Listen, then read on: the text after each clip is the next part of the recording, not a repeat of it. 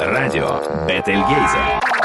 Под фоновую музыку и гудение вытяжки я беседую с Антоном Первушиным. Здравствуйте. Поговорить я сегодня хотел бы о, о идеях Ивана Ефремова в области звездоплавания. Да, интересная тема. Насколько его представления о межзвездных путешествиях близки к э, понятию, к современной физике? Или к физике, которая ему тогда была современна? Начнем с туманности Андромеды. Да. Хорошо. Ну, нужно, когда мы обсуждаем вообще творчество фантастов, которые писали в 50-е и начало 60-х годов, нужно учитывать прежде всего, что они оперировали все-таки представлениями науки того времени. И скажу больше, оперировали даже скорее научно-популярным представлением, то есть людей, которые на самом деле были далеки от реальных разработок, потому что большинство разработок, связанных с космосом, в то время было засекречено. Ракетная техника, военные, военные дела и, соответственно, люди, которые не, не были непосредственно причастны к космической программе, могли получать они информацию только из э, популярных статей, в различных журналах молодежных, ну и из научно-популярных книг. Также писали, например, Стругацкие, о чем мы теперь знаем, изучая их дневники. Также писал Ефремов, он подчеркивал в своих статьях, что он дилетант в этих вопросах, и поэтому он берет э, информацию из других источников, то есть специалистов, которых он говорит. Этих специалистов он не называл, но, в принципе, мы можем подозревать, э, что он использовал работы таких людей, которые тогда активно публиковались в 50-е годы как раз на темы космоса, как Ари Штернфельд, э, Борис Лепунов и прочие. Э, то есть в те времена эти книги были очень доступны, в них так или иначе излагалась стратегия и тактика космической программы, вообще космической экспансии как таковой. И у, в принципе, Ефремова не было оснований им не доверять. И он строил свои выкладки, вот свою реконструкцию этой космической экспансии на основании этих работ. Э, тем не менее, очень некоторые вещи ему угаданы точно, хотя они и, скажем так, пока не жизнеспособны. Ну, во времена как раз вот конец 50-х, когда Ефремов э, писал «Туманность Андромеды», э, второй половине 50-х годов была очень популярна идея фотонных ракет.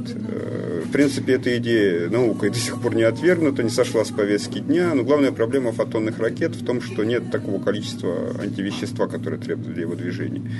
То есть считалось, что скоро человечество научится продуцировать э, антивещество, найдет даже какие-то его природные залежи.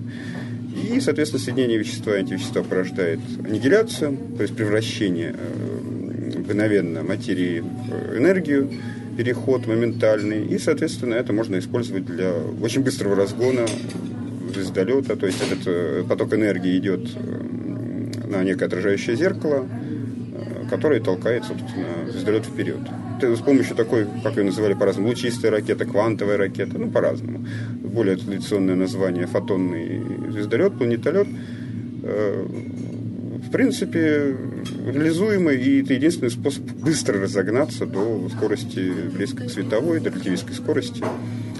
И, разумеется, он в те времена активно обсуждался, потому что действительно быстрые успехи вообще ракетной техники того времени, фактически от «Катюш» сразу к баллистическим ракетам, полеты уже были тогда на большие высоты геофизических ракет еще до спутника.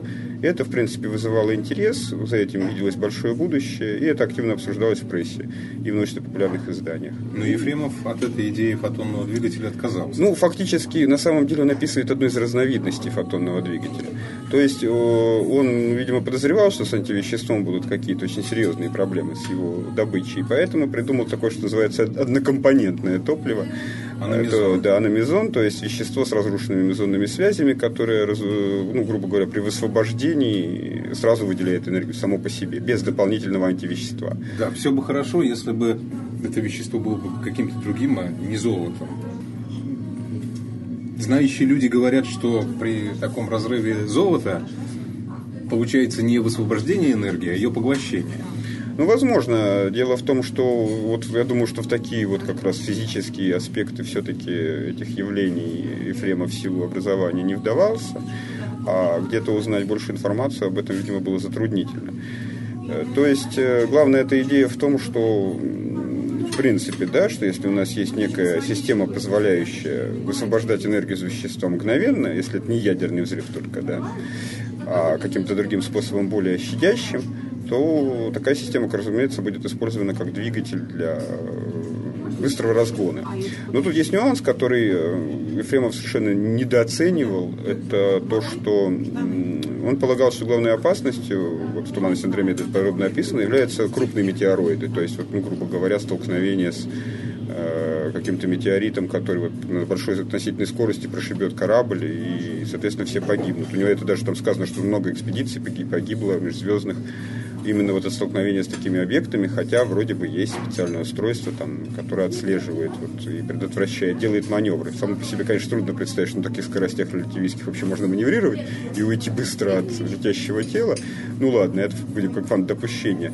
Но он недооценил, что в принципе космическая сама пыль, э, само вещество, заряженные частицы, летящие сквозь пространство, они в принципе сами становятся э, на таких высоких относительных скоростях очень опасны.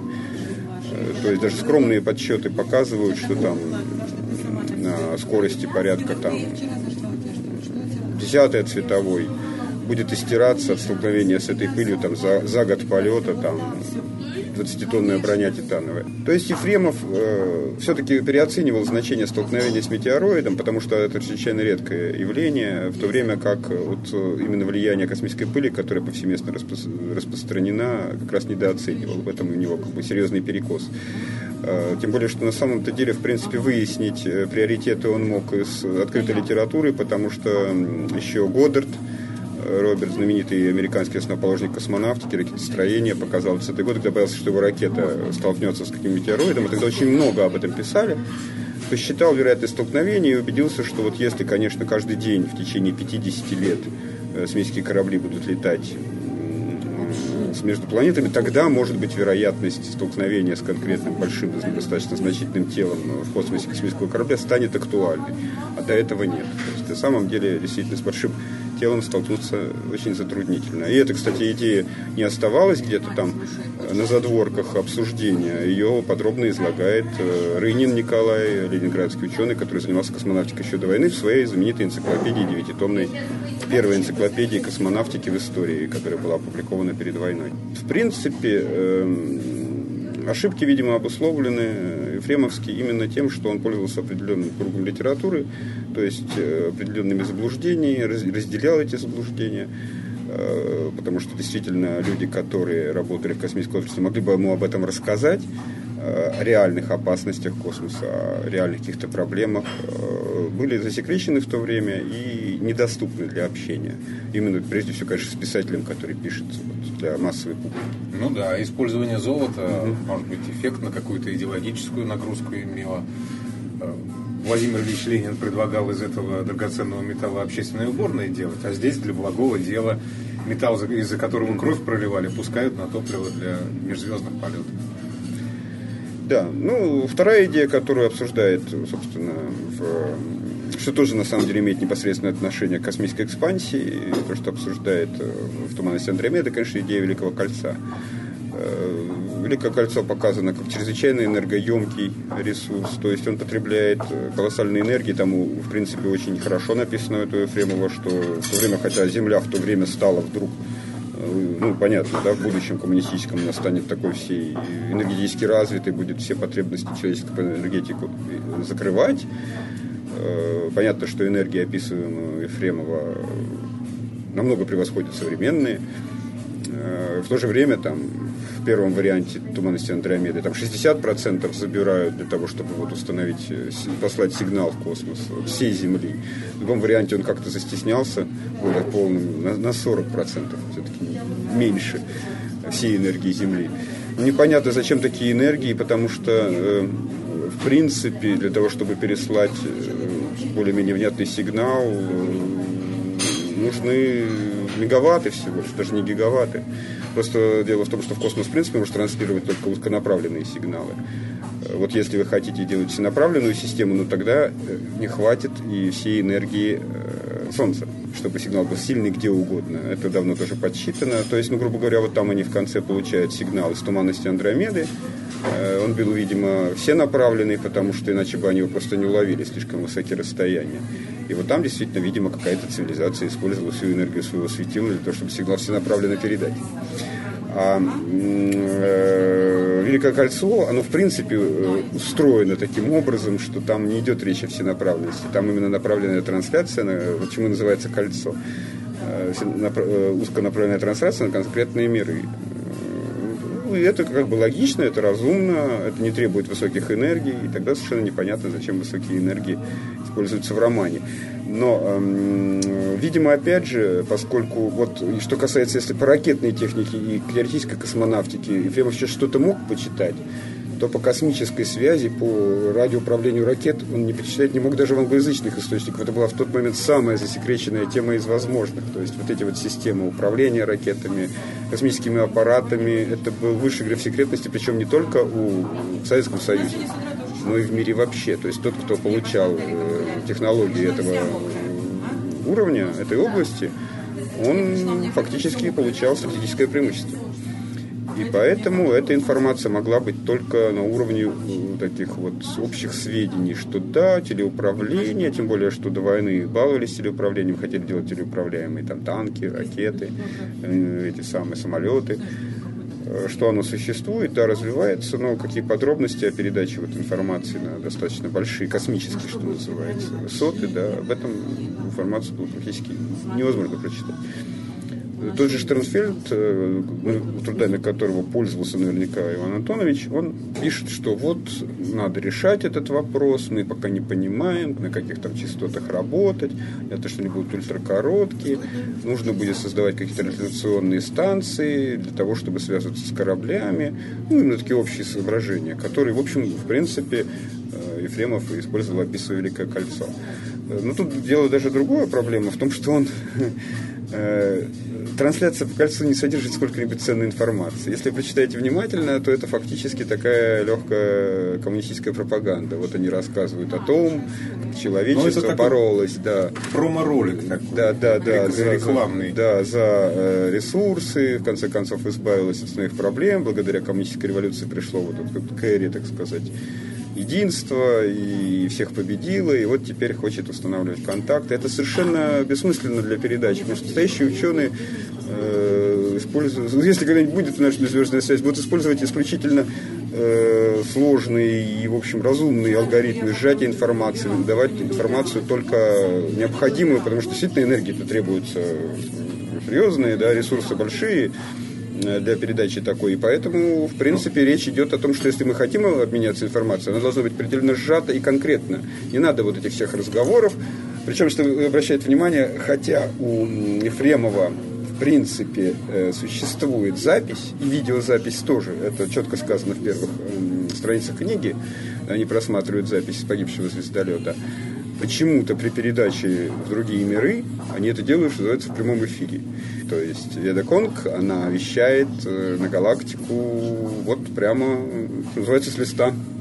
Хотя казалось бы, ну запишите заранее, там почистите, чтобы все было красиво, четко сжато, без всяких дополнительных. Э, просто... Вдруг она закашляется, грубо говоря.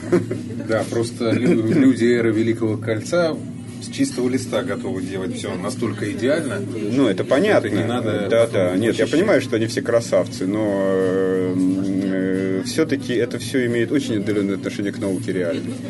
Э, настоящая наука так не делает, не действует и такими вещами не занимается. Либо действительно, предположу, страшное в мире Ефремова, в этом, который нам кажется идеальным, победили не ученые, а партийные работники. А партийные работники вот примерно такой ерундой занимаются. но вернемся к звездоплаванию. В романе «Час быка» Ефремов предлагает другой способ путешествия. И чтобы о нем поговорить, надо понять, как Ефремов себе представлял строение Вселенной. Она у него состоит из двух миров, из двух частей. Нашего, который называется Шакти, и какого-то антимира Тамас. Термины из индуизма. Один означает божественную всепроникающую энергию, другой отрицательно. А Вселенная вся по Ефремову похожа. Я бы сравнил ее с тортом Наполеон, где один слой нашего мира соседствует с другим по структуре, и при этом все это еще закручено в спираль бесконечную. Именно спиралью он объясняет э, кажущееся расхождение галактик, и так далее и тому подобное. Да, надо отметить, что Ефремов был противник теории Большого Взрыва. Но он ее так и не понял и отрицал. Это у него, кстати, в «Туманности Андромеды» там несколько страниц посвящено именно разоблачению враждебной буржуазной теории Большого Взрыва. А звездолет э, прямого луча, типа темного пламени, который описан в часе БК, он потому так и назван, что он между этими витками спирали действует напрямую, э, используя, как Ефремов говорит, анизотропию пространства во Вселенной. И звездолет этот, по сути, никуда не летит, а пространство и время вокруг него движется. Сам звездолет при этом пребывает на границе, на лезвии бритвы, что ли, хотя это название другого романа, между двумя мирами. Нашим и антимиром. Причем антимир по Ефремову это даже не вещество, не пространство, вообще не пойми что. И известно только, что оно навевает колоссальный ужас. А что там находится внутри, понять нельзя, поскольку никто оттуда не возвращался и вряд ли вернется. Граница между этими двумя мирами есть нуль пространства, в котором висит звездолет, и пилоты его, как вот, мне это очень напоминает управление старым трамваем или вагоном метро. Они крутят какие-то вентили, следя за стрелками на циферблатах, чтобы не отклониться ни в ту, ни в другую сторону. И балансируют на этом месте, а само время и пространство вокруг них начинает течь. И в нужной точке, рассчитанной на Земле, они выныривают и дальше используют обычные аномизонные двигатели. Ну да.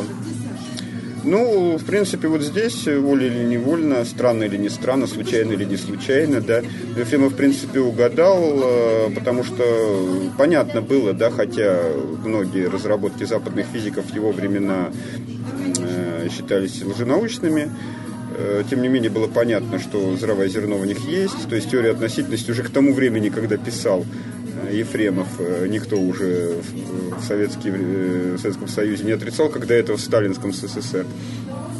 Э, то есть это была уже общепризнанная теория, тем более, что она получила подтверждение в виде эмпирических доказательств, связанных с изучением Меркурия. То есть отклонения в видимом движении Меркурия нашли объяснение именно в рамках теории относительности. И с этим же научный мир не может спорить, если теория умозрительная вдруг получает предсказанный эффект – в науке считается, что все, теория стала фактом. Ну и, соответственно, главная эта проблема в теории в чем? В том, что скорость света является максимальной в нашей Вселенной. И, разумеется, для фантастов это было, что называется, ножом по сердцу, потому что хотелось описывать э, дальние миры, дальние полеты, а вот такое серьезное ограничение. Э, Ефремова э, в туманности Андромеды у них все-таки релятивистские звездолеты, но досветовые. И поэтому, когда они уходят в дальний полет, там у них главная трагедия, драма, даже который, на которой отдельно там сделан акцент э, в сюжете, это то, что они расстаются фактически со своими вот, друзьями и родственниками навсегда. То есть, потому что когда они вернутся из этого полета за счет релятивистских эффектов, они-то все еще будут оставаться сравнительно молодыми, а, а их родственники, друзья уже умрут. Ну да, они встретятся да, с своими взрослыми других, детьми. Да, да, сигналы да. из других миров приходят вот. тогда, когда этой цивилизации может уже Поэтому, э, когда Ефремов как и остальные фантасты на эту тему думал, естественно, читал литературу. И вот он внезапно угадал, что единственный способ, э, пока еще тоже достаточно гипотетический, но он сегодня активно обсуждается, обмануть скорость света, это э, действительно деформация пространства. Э, где-то уже лет 10, наверное, активно обсуждается концепция Мигеля Алькубиерте, этого самого мексиканского физика, который стал этим американцем, Э, который, в принципе, эм, предложил, действительно, я описал это в рамках существующей общей теории относительности, специальной теории относительности, в чем ценность его разработки, что она не противоречит этим базовым теориям. Э, именно такой пузырь, так называемый пузырь Алькубиерти, то есть который фактически э, некий объем пространства, в котором совершенно другие законы действуют. Э, то есть перед ним пространство как бы сжимается, а позади корабля, наоборот, разряжается. Э, и за счет этого он как пузырик вот э, скользит, как вот пузырь да, в кипящей воде. Он скользит сквозь пространство и может развить любую совершенно скорость, намного превышающую скорость света. Он называется по науке гиперрелятивистский локально-динамический двигатель. Так, довольно забавное название, такое сложное. Ну, в принципе, да, выкладки Куберти показывают, что такое возможно что тут нет никаких противоречий базовым законам физики. Нужны просто определенные энергии, которые требуются на что? На создание так называемой экзотической материи. То есть материи с другими свойствами, которая служит, собственно, вот, движущей силой этого корабля, которая может вот, сминать это пространство и, соответственно, разряжать его сзади. Тоже есть соответствующая разработка экзотической материи. Пока у нас нет никаких э, реальных, э, так сказать, этой материи в руках э, элементов, но в принципе говорят, что при, располагая определенными энергиями, определенными ускорителями, мы можем такую материю получить и, соответственно, использовать его для вот, деформирования пространства с, с целями транспортировки. Раньше считалось, что для этого тоже, опять же, потребуется, это в первых выкладках Алькуберт, энергии, сопоставимой с суммарной энергией Солнца. Но сегодня он уже более гуманно к нам относится. Он посчитал, что при определенной оптимизации достаточно энергии вот грубо говоря, если Юпитер полностью превратить энергию, то этой энергии хватит для движения корабля. Ну, все, что называется, живет, все развивается. Э, может быть, скоро понадобится там, достаточно будет астероида, да, какого-нибудь приблудного, да, чтобы, так сказать, запустить такой корабль. Э, тут аналогия, наверное, самая прямая. Почему я в это верю, почему мне кажется, что эта технология когда-нибудь получена. Потому что, ну вот, ну, грубо говоря, э, та же подъемная сила – это совершенно неочевидная вещь. То есть, э, пока она не была открыта, пока ее не описали, да, те же физики, до этого уже все старались сделать всю авиацию, машущую. Тут казалось, мы имитируем птиц, и тогда научимся летать. Но стоило, так сказать, действительно взглянуть на более подробно узнать законы да, окружающего нас мира, законы физики, как появилась, да, вот совершенно простая вроде бы вещь, но вот многие люди, как ни странно, даже учившиеся в школе, я с этим сталкиваюсь часто, говорят, что мы не понимаем, как самолеты летают, да. Ну, то есть, на самом деле, действительно существует... Я понимаю, почему они говорят, что не понимают, потому что это действительно существует несколько моделей, которые равнозначно описывают и достаточно адекватно описывает происходящее, да, ну, грубо говоря, там, просто представьте, что вот есть точка, которая в начале крыла разделяется, но при этом остается единой. Поэтому, когда она крыло обходит сверху, она двигается быстрее, больше стоять. Снизу она двигается медленнее, скорость у нее ниже. А есть прямая связь между скоростью и давлением, соответственно, где скорость больше, давление меньше. Соответственно, поэтому давление сверху ниже, э, э, снизу больше, и поэтому оно летит вверх логично. Но вот поскольку мы этого не имеем в повседневном опыте, это кажется чем-то умозрительным и непонятным. То же самое это двигатель рекуберета, который кажется чем-то непонятным, умозрительным, невозможным. Но, в принципе, просто это говорит о том, что мы еще пока не понимаем некоторые законы. Да? То есть природу обмануть можно, как обманули самолеты обманули законы физики в том смысле, что так вот летать, как они летают, невозможно, но они полетели. Также мне кажется, что и такой вот двигатель деформации пространства, обманывающий условно говоря, да, законы физики тоже когда-нибудь создан. В этом смысле Ефремов ткнул и угадал. Я вот не помню, описывал ли он или все-таки этого не касался, как и благодаря чему происходит этот переход в нуль пространства, как он попадает на границу между двумя мирами. Не, ну понятно, что поскольку идут игры с пространствами, с деформацией, да, что это близко по идеологии к тому, что предлагает Алькубьети. И тут как бы можем вольно допустить, как фан допущение, что вот у них где-то что-то там да, сломалось, и в результате они сами стали этой экзотической да, материей и попали в ту пространство, где они могут существовать стабильно. То есть как раз вселенную экзотической материи, да, экзотическую вселенную. Существование таких вселенных в принципе не не отрицается, наоборот, это часть современной физики, просто есть разные школы, которые по-разному их описывают, и в этом главный конфликт между физиками. Тут нет ничего антинаучного или, как бы так сказать, паранаучного. Это действительно сегодня перед, передний край физики. Кстати, между прочим, очень многое изменилось. Вот совсем недавно очень многие школы называется, одномоментно уничтожились, а другие школы, наоборот, на этом зародились после того, как оказалось, что бозон Хиггса тяжелее, чем предсказанной теорией. Это сразу изменило представление. Ну, вот эта наука, да, она сначала какие-то вот дает э, общие представления о том, как это должно выглядеть, а потом, когда они наконец до этого добираются, обнаружат, что это выглядит по-другому, она тут же мгновенно пластично меняется вот в рамках новых э, доказательств, в отличие от веры, которая всегда неизменна. Еще раз уточнить. А, вы говорите, Ефремов попал. Попал с тем, что можно двигаться в какой-то субстанции, обходя пространство и время, да? Да. Или в многослойности Вселенной, или... Ну, в общем, во всех этих факторах, потому что в те времена, насколько я помню, да, нет, конечно, уже существовали кван- достаточно сложные квантовые теории, и э, существовали всякие альтернативные физики, которые совершенно свои теории строили на основании наблюдаемых эффектов.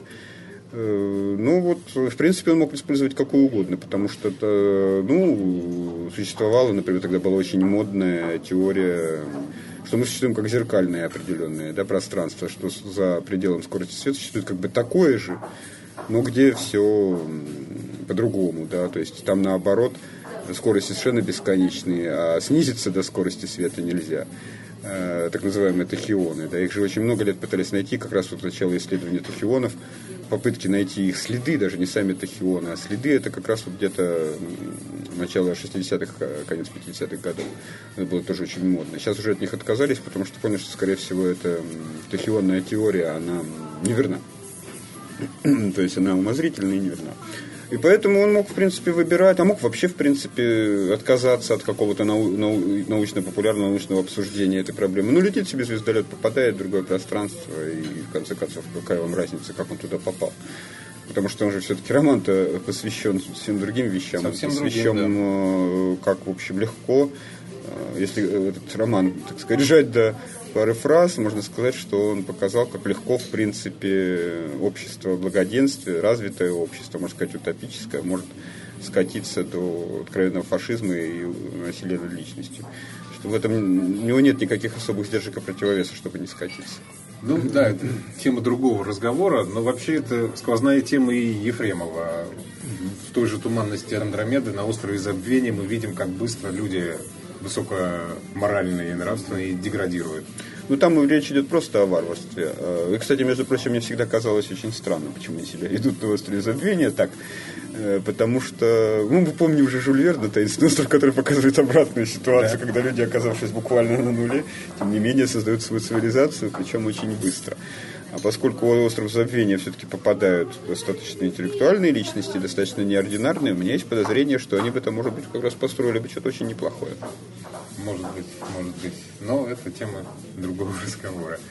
А кроме этого двигателя пузырькового, да? Так, грубо его назову. Еще какие-то проекты? Да, в принципе, разные способы обмануть, опять же, законы физики существуют. При этом их использовать. Чем хороши физики и инженеры, тем, что они используют сами же законы так, чтобы их обмануть. Чтобы законы обманули сами себя. В этом, видимо, вот особое величие разума. Э, Ну, существует как минимум еще один проект, это связанный с квантовой телепортацией, тем более, что квантовые телепортации уже дошли до уровня технологии, Э, то есть э, квант- квантовая телепортационная связь уже существует, она уже используется, ну, правда, там передают пока только биты информации и на небольшие расстояния, что называется, лиха беда начала. Когда-то и э, то, что у нас сейчас э, компьютеры, которые э, помещаются в кармане, даже на самом деле не такие компьютеры, намного более примитивные, занимали целые помещения, и первый компьютер персональный тоже был размером со стол, второй там был размером с чемодан, и вот в течение буквально нескольких десятилетий они превратились в компактные устройства, которые помещаются в карман, и даже эти компактные устройства стали намного лучше, то есть таких компьютеров себе создатели первых компьютеров вообразить не могли, представить даже просто Э, то вот эти технологии очень быстро развиваются, действительно. И я так думаю, что поскольку спрос на квантовую связь есть, связь мгновенная, то мы довольно быстро в мир квантовой связи войдем. А там недолго осталось до квантового компьютера, который мгновенно выполняет любые операции. А где мгновенное выполнение любых операций плюс квантовая связь, то теоретически, как говорят сами физики, вот вам основа для э, собственно, создания транспортного устройства. Потому что что, собственно, такое тело, да? Э, Что такое, собственно, наше мышление? Это определенные квантовые состояния, которые... Вот тут единственная проблема, главная, к которой они упираются. Вот, конечно же, у нас передача-то развивается, и обработка информации передающей развивается. То есть, когда это выйдет на квантовый уровень, это будет происходить практически мгновенно, быстрее скорости света, и передача, и обработка. Но а считывание? Вот считывание с считыванием как-то напряженка. А тут же надо все очень тонко передать. И поэтому, в принципе, различные варианты, то есть, когда воспринимают именно телепортацию как такую телепортацию сразу путешествия на световые годы, этого, скорее всего, не будет никогда. Вот э, это тот предел, который невозможно преодолеть э, именно вот на уровне... То есть есть определенные барьеры и в трансляции информации. А вот, ну, грубо говоря, если представить себе звездолет, который себя, скажем, там телепортирует квантово на небольшое достаточно расстояние, ну, там, скажем, пара световых секунд, то мгновенно тут же перезаряжается на следующие пары световых секунд, то, в принципе, тоже такое будет э, устройство, которое может обогнать скорость света, но при этом все-таки время его движения, оно будет иметь все-таки не мгновенное, да, то есть это будет все-таки занимать какие-то там между звездами, наверное, там месяцы, да, между планетами дни. Но это все, в любом случае это будет какой-то промежуток времени, а не просто мгновенная телепортация. То есть эти темы тоже обсуждаются. То есть физики, конечно же, понимают прекрасно, что главные потребности человечества – это энергия транспорта. Да? И поэтому новые технологии, которые, новые концепции, которые они придумывают, они всегда так же, тут же практически сразу ищут возможности применить их в общем, на практике. Поэтому и важно нам в дальнейшем осваивать, конечно, физические законы, открывать какие-то новые аспекты Вселенной, именно для того, чтобы потом, на самом деле, это имеет хорошее применение в быту. Мы этого не замечаем, но на самом деле все, все современные устройства, которые мы пользуемся, так или иначе созданы благодаря возникновению новых физических теорий. Что еще? Вот, ну вот, грубо говоря, две технологии, квантовая телепортация и э, вот этот пузырь деформации, э, описанные, это как бы вот то, что активно обсуждается, именно как способ достижения сверхсветовых скоростей. Это вполне научно, то есть в этом нет никаких э, противоречащих существующим нашим представлениям о Вселенной э, вещей. Какая из этих э, концепций победит? Я, я за двигатель деформации пространства голосу. Я думаю, это надежнее. Я привык, как инженер, бывший, к таким простым, надежным решениям. Да? Взорвать, и оно полетело. А то неизвестно, как потом тебя на том конце квантового приемника считают можно было, это там глубокий философский э, вопрос, о котором, кстати, сами физики задумались, наверное, раньше всех, когда реально начались разговоры о том, что мы можем, в принципе, квантовые состояния передавать быстрее скорости света вот. за счет спутанности квантовой. И э, сразу возник морально-этический вопрос, а вот насколько тот, та копия будет соответствовать э, да, вопрос, мне? чем является человек да, да. в. То есть они тут же мгновенно пришли к самому, может быть, главному вопросу теологическому, да, философскому, э, который мы пока не знаем ответа. Хорошо, спасибо вам, Антон. Да, ну поздравляю вас э, с пятилетием радио Бетельгези. Слушайте радио Бетельгези. Да, это правильный призыв. Спасибо еще раз. Спасибо, до свидания.